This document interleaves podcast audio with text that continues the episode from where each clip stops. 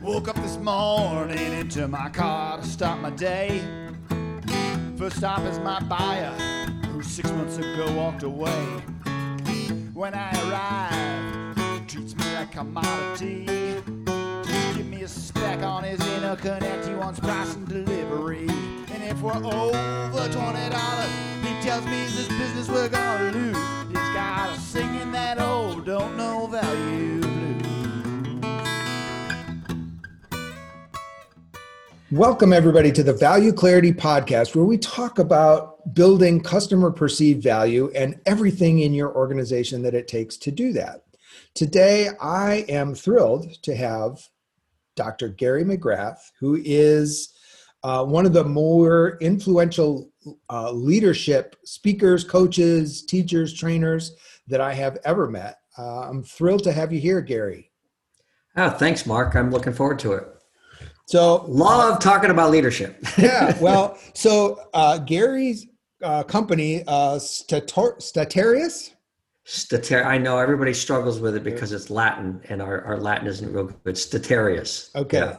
And uh, tell us about kind of your journey, which I think is really cool, but I want you to tell it, and um, how you ended up uh, founding Statarius and, and what you do and how we can get a hold of you.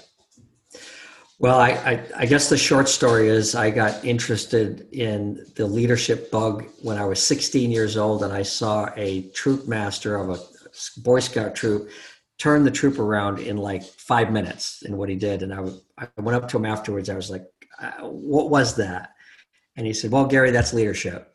And that one word started me on my journey. And I tried to take every leadership position I could when I was in high school. I was a shift supervisor in a restaurant, and and then uh, I got an Army ROTC scholarship, so I was an Army officer at 22 and in command at 25, uh, and then went on into you know like many people into the corporate world for years. Um, and uh, I, I worked for the Covey Leadership Center for a while, and when I was doing that, I I learned that if I was ever going to do something significant myself in this whole world of leadership, that I needed to write a book, I needed to get a terminal degree, and I needed to develop a program that I felt was the uh, a better way to build leaders, to develop leaders. And we always say we don't train leaders, we develop them. So we created a um, a program. Leader Step Seven is a nine month leadership development program based on my second book, The Seven Steps of Intentional Leadership and uh, it takes people through a very intense nine month development program within the organization. It's really important that people stay within the context of their mission the values of their organization so that they can apply their leadership capabilities within their culture. If you don't do that you're usually wasting your time and your money with people. So i know the work that you more do. more latin in situ. In that's right uh, the, the work that you do uh, in um, you know adding value to you know customer value the mission of the company has to be founded in that value. You you i'm sure you you go in and you talk to companies they say yeah customers are important. But then you can just see all of the the lack of commitment to actually behaving in a way that that shows that. Yeah.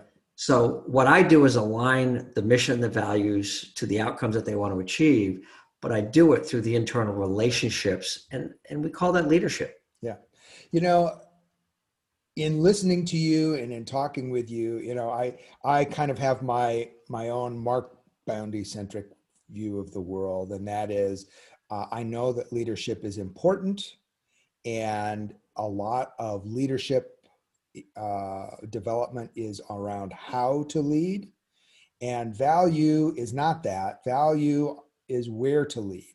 So you've got to get your group together. You've got to get your, as I we used to say in high school, get your poop in a group, right? And um, you've got to get people to that place where they feel comfortable contributing, eager to contribute, um, excited to contribute some more than you know greater than minimum amount of contribution and I think once we understand where that customer value, maybe maybe that makes it a little bit easier.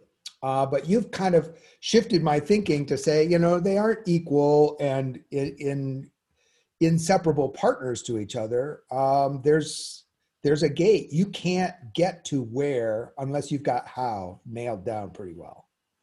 Yeah, that's why we say uh, when we look at the um, the model that we've seen Simon Sinek do with his, you know, start with why, right? The why, the core of what. Why are you in business? Why are you doing what you're doing?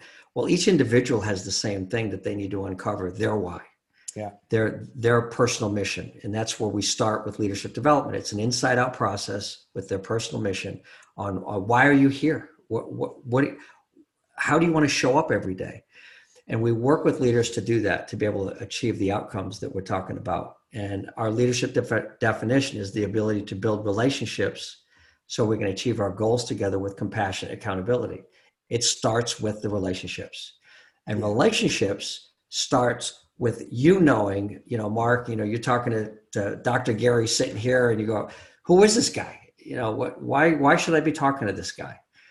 And in the course of a conversation, we will either connect or not by having some common values, common interests, something in common that we connect to. And then that that we would move forward in a relationship where we know we can help each other out, where we care well, you you said you want to create an environment where people uh, can contribute. Well, that that's a that's a really important phrase. Create an environment where people can contribute. We start by creating an environment where people feel safe to contribute. Wow, yeah. And that that comes from trust, and trust is the ability at an individual level for you and I to be able to contribute, to add to the value of the organization, to bring in my special talents and so on, but also to be vulnerable enough to admit what I'm not good at or what my limitations and, and uh, uh, things that I struggle with, yeah. and be vulnerable. Vulnerability creates trust. Trust creates that ability to have a safe environment. And then we can have conflict we can challenge each other because we care about each other and at some level you actually love each other and you can have these fights you can have this conflict you can you can speak your mind and some cases go man you know i think it's this and you think it's that well is there a third alternative maybe there's more to it than that but we listen to each other because we care. And how many uh you know I'm, I'm thinking back to some dysfunctional cultures i've worked in where that was just not the case. Uh, you know we used to joke at one place we put the fun in dysfunctional.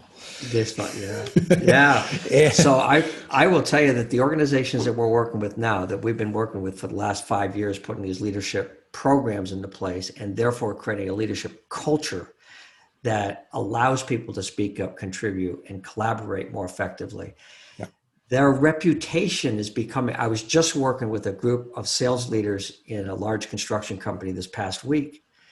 And these uh, two sales leaders were there from their biggest competitor. And they came to the new company because of the culture of the old company. And after being here for like six months to a year they were sitting there talking about the fact how much they love working in this culture the expectations are high, accountability is high, goals are still stretch goals, but they're not beat up every day. They're not, you know, treated like a bunch of kids or teenagers because they make a mistake or they miss something. When somebody misses something, that's an opportunity for a team member to step up and say, "Hey, Mark, uh, you missed that." And you go, "Oh yeah, thanks, good." Yeah, because yeah, we uh, make mistakes. Yeah, you, you never want to waste a good mistake. Um, I teach in my book uh, that everybody in the company should understand how their role, their job connects to a customer outcome, to customer value.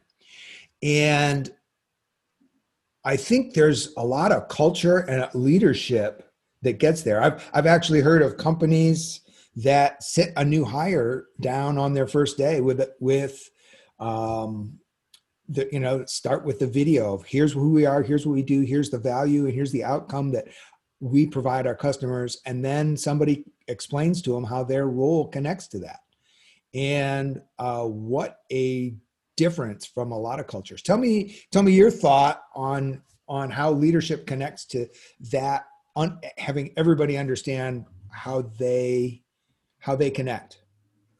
Well, you bring up a good point because here's what I think happens in a lot of organizations. They bring the new people in, they show them the video, and they say, "You got it, Mark? You got it?" You go, "Oh yeah, yeah, I got it. Great." So you go to work, and you're doing spreadsheets, and you're making phone calls, and you're uh, inundated with activity. The job of the leader is not to just show the video, but it's to connect it every day to the work that they're doing. Most people that that don't have the capability to strategically see the connections need help from the leader to say, hey, Mark, you know what? You know that you know that spreadsheet you put together that went out to all the sales team that helped the service people connect to the customers that did all that. That's what you did. You connected all those dots through that spreadsheet. Did you know you did that? Most people are going to say, no, I, I didn't know. That's why it's important, you see, because it's connecting this to this to this and giving them the information they need to be able to provide better service to our customers. Great job, Mark. Keep it up. They think if they tell somebody that once, they're done. Leadership is about reminding people every day from the vision and the mission, and the values down to the role that you're talking about and the goals they're trying to achieve so that the priorities are straight and they see the connection going back up the chain from priorities to role, goal, strategy, mission, vision, and values. Our job as leaders is to make the connections every step of the way. A lot of people don't understand that. And just like what you're saying, you bring people in, you inculcate them with the right message from the beginning, but then it has to be reminded every single day. Yeah. Why are you here? The, yeah, the culture isn't the intro. The culture is what we do day in and day out. Yeah. Uh, yeah. Cult, culture isn't about your first day. no, but the video is a management activity that checks a box. Yeah. Okay. Checks can the box. Be. I'm not. I'm not covered. Be. Yeah. I, it can be. I'm covered. We told them. You know, they don't understand. Not my problem. And a lot of times it's because people aren't creative enough to. You'll see the greatest leaders that are creative in the way they communicate that message from start to finish and connecting the dots. Yeah, you know, that's kind of one of the cool things about sales is I tell when I'm working with salespeople and sales leaders, I remind them that your commission check has nothing to do with what you told the customer. You can't you can't say, "Oh, I told them," because your commission check doesn't appear just because you told them. Your payment, your pay, your success is 100% attributed to what happened between the customer's ears, what they heard, what they thought about what they heard. And your commission is about nothing more than what happens in the other guy's mind. And leadership is kind of the same thing. It is kind of the same thing. And that's one of my first book was Mastering Sales Leadership, Learning to Herd Cats. So that was the first book I wrote like seven, eight years ago. And it's kind of a how to book for sales management, sales leadership. And a lot of salespeople read it because it helps them get a uh, get their arms around this whole complex complexity of sales. But to your point, um, a lot of what what sales individuals do is a very high profile leadership position and a lot of people don't look at it that way because they have to communicate the mission they have to communicate the value to the client they have to talk to the client in a way that first listens and asks questions i mark i ask people this question all the time with sales when i used to interview salespeople what's the most important skill of a salesperson invariably you will hear people say it's to listen. And it's wrong. It is not to listen, it's to question. The first skill of a salesperson, the most important, is to ask really good questions and then follow that up with good listening. Yeah. When you are in sales and you get somebody who leans back and says, Man, what an insightful question. And then they start launching off into that big story. Um, nothing makes you feel better than when you've yeah. done that because the listening yeah. is easy right the listen well for some people Com- compared compared to developing the insight uh, oh, that totally that, yes. that launched that question yes yeah yeah no yeah, so, listen, listening is not easy yeah, not not not listening well. Um, we hear the words, we don't always hear the message, and that's yeah. why, you know, we when we look at when we talk about leadership development, um, uh, we have a high uh, amount of focus on emotional intelligence because emotional intelligence is only one of two scientifically correlated characteristics of leadership effectiveness. Yeah, sure. Tell, tell, me about that. You told me about this once. I want you to I want you to go through that. Yeah, emotional intelligence is one, cognitive judgment is the other. And I can measure both and I can determine based on some profiles that we have of leaders, the ones that will be will tend to have a higher probability of success based on their emotional intelligence and their cognitive judgment. Um, EI has to do that face-to-face relationship with a team, team members, customers, peers, bosses, and the ability to be able to lead manage and understand a person's emotional state at them in the moment. I have to start by my understanding myself, my own emotional state, how I would manage that, and then read you and understand what your emotional state is at the time so that I can make a decision as to whether I should continue to communicate the way I'm communicating or to shift that because of the scenario that we're in. I was coaching a president of a company recently, and as I'm sitting there waiting for him to walk in, I'm just he was a little late and I'm on my laptop and I'm, I'm typing a few things and he walks in and I stop and I, I said, Hey, how you doing? And, and he just, he doesn't even respond to me. He just like flops in his chair and, and throws his pad on the table and just, you could just hear this big sigh. And I take my laptop and I close it very slowly. And I know we're not going to do a lot of heavy coaching today. and I'm like, what is going on? And he you know he proceeded to tell me and it, there was a personal issue in his life that was going on that some struggles that were happening with him at that moment nothing to do with business. And if i if i had sat there without with a lack of social awareness and and just dove right into the coaching i probably would have lost a client.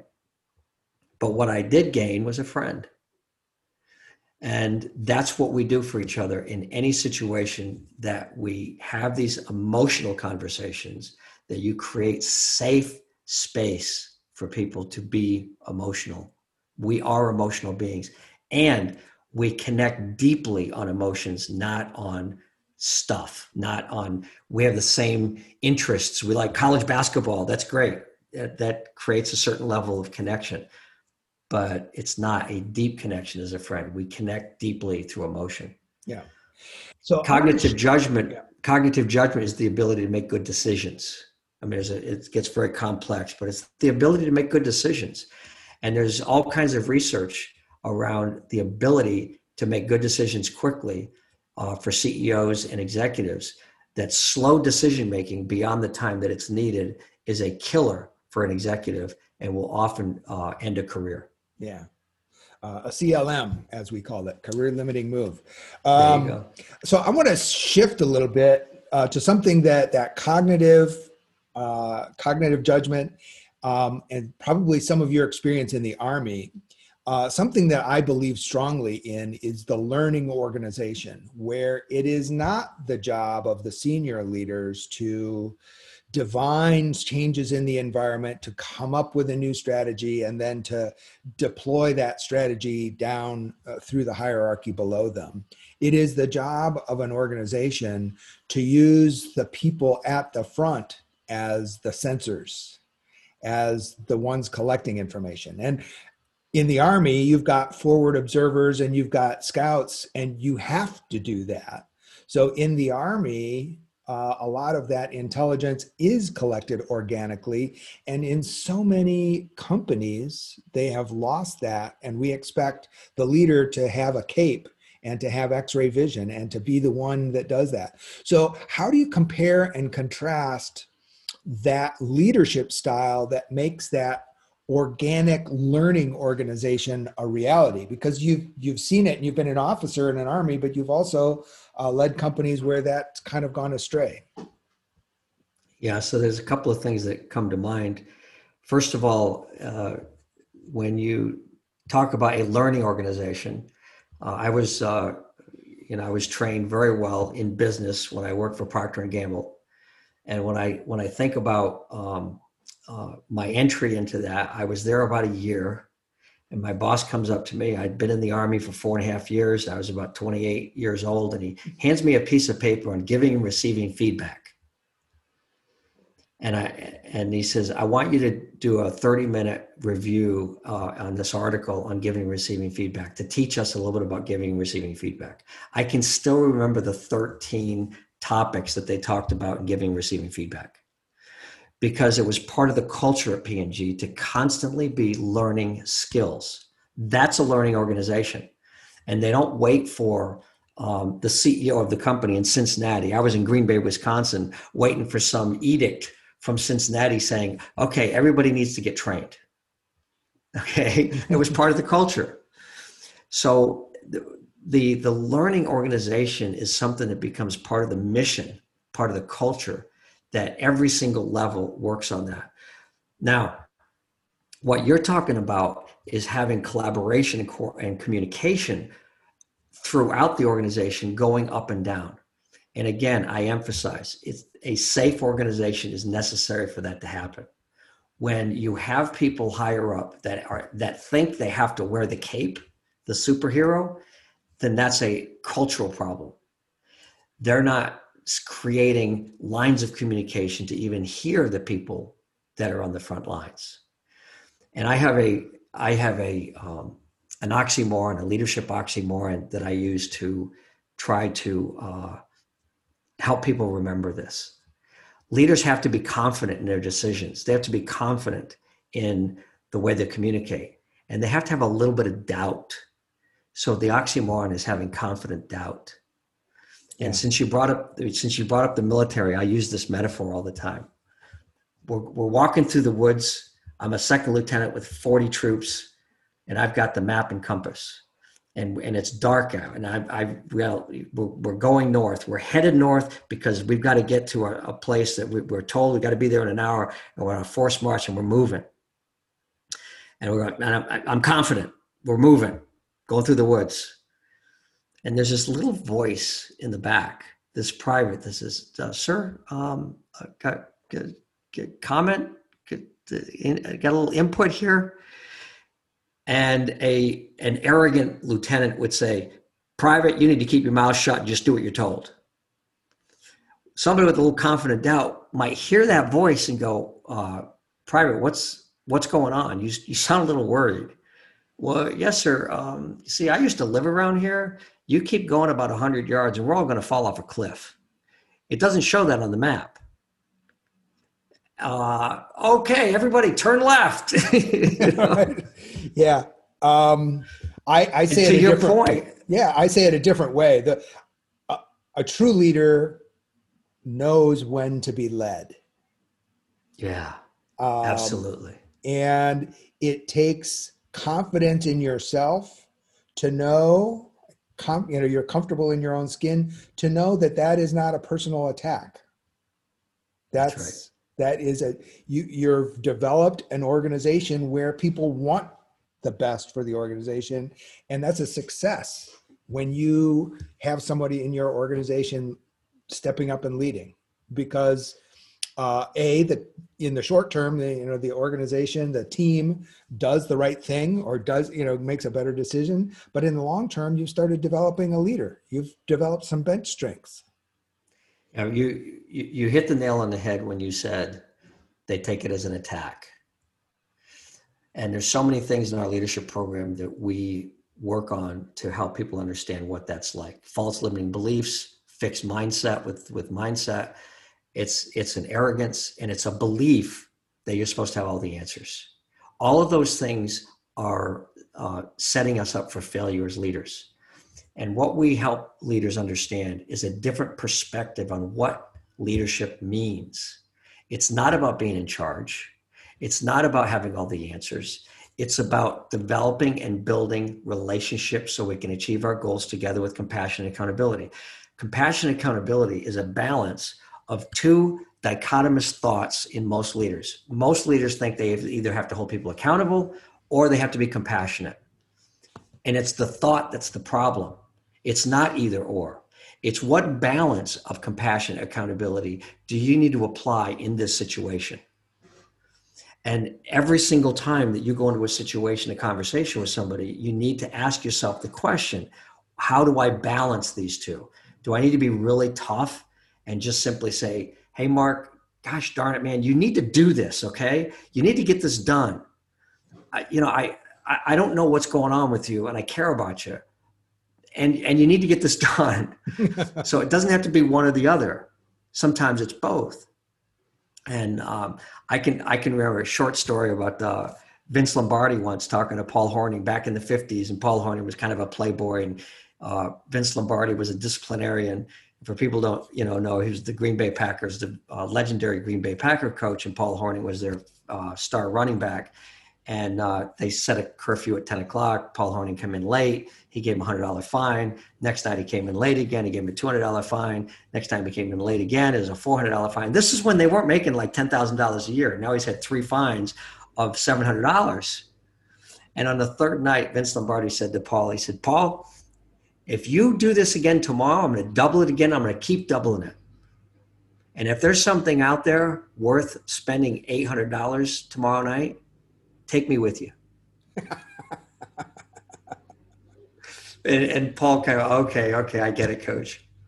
So there was accountability, but there was also a sense of understanding um, in that in that joke, yeah. and and letting the the leader. And these are the things that a lot of people they don't see those moments of greatness that leaders have the opportunity to demonstrate by having side conversations and individual conversations with people every single day. How do they build them up? How do they hold them accountable? How do they make sure that they let them know, I care so much about you, Mark.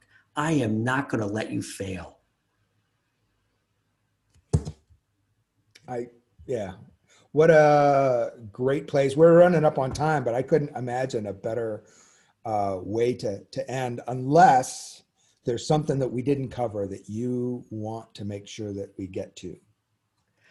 I, I think we've we've covered an awful lot, Mark, and I've appreciated yeah. appreciated the conversation. Yeah. And tell uh, people how they can get a hold of you again. Then, um, other than knowing how to say Latin with statarius.com, S T A T A R I U S.com, you could always look up Dr. Gary McGrath on LinkedIn, or go to my website statarius.com. Um, but uh, probably the best way is to uh, just get a hold of me through LinkedIn.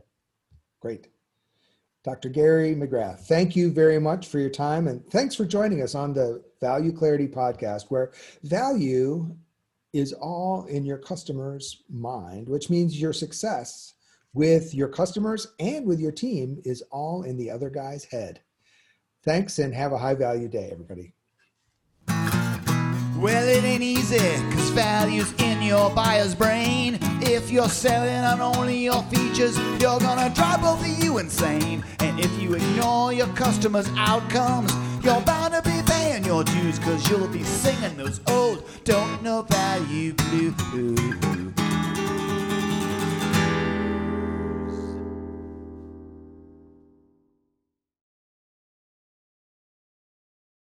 This podcast is a part of the C Suite Radio Network. For more top business podcasts, visit c-suiteradio.com.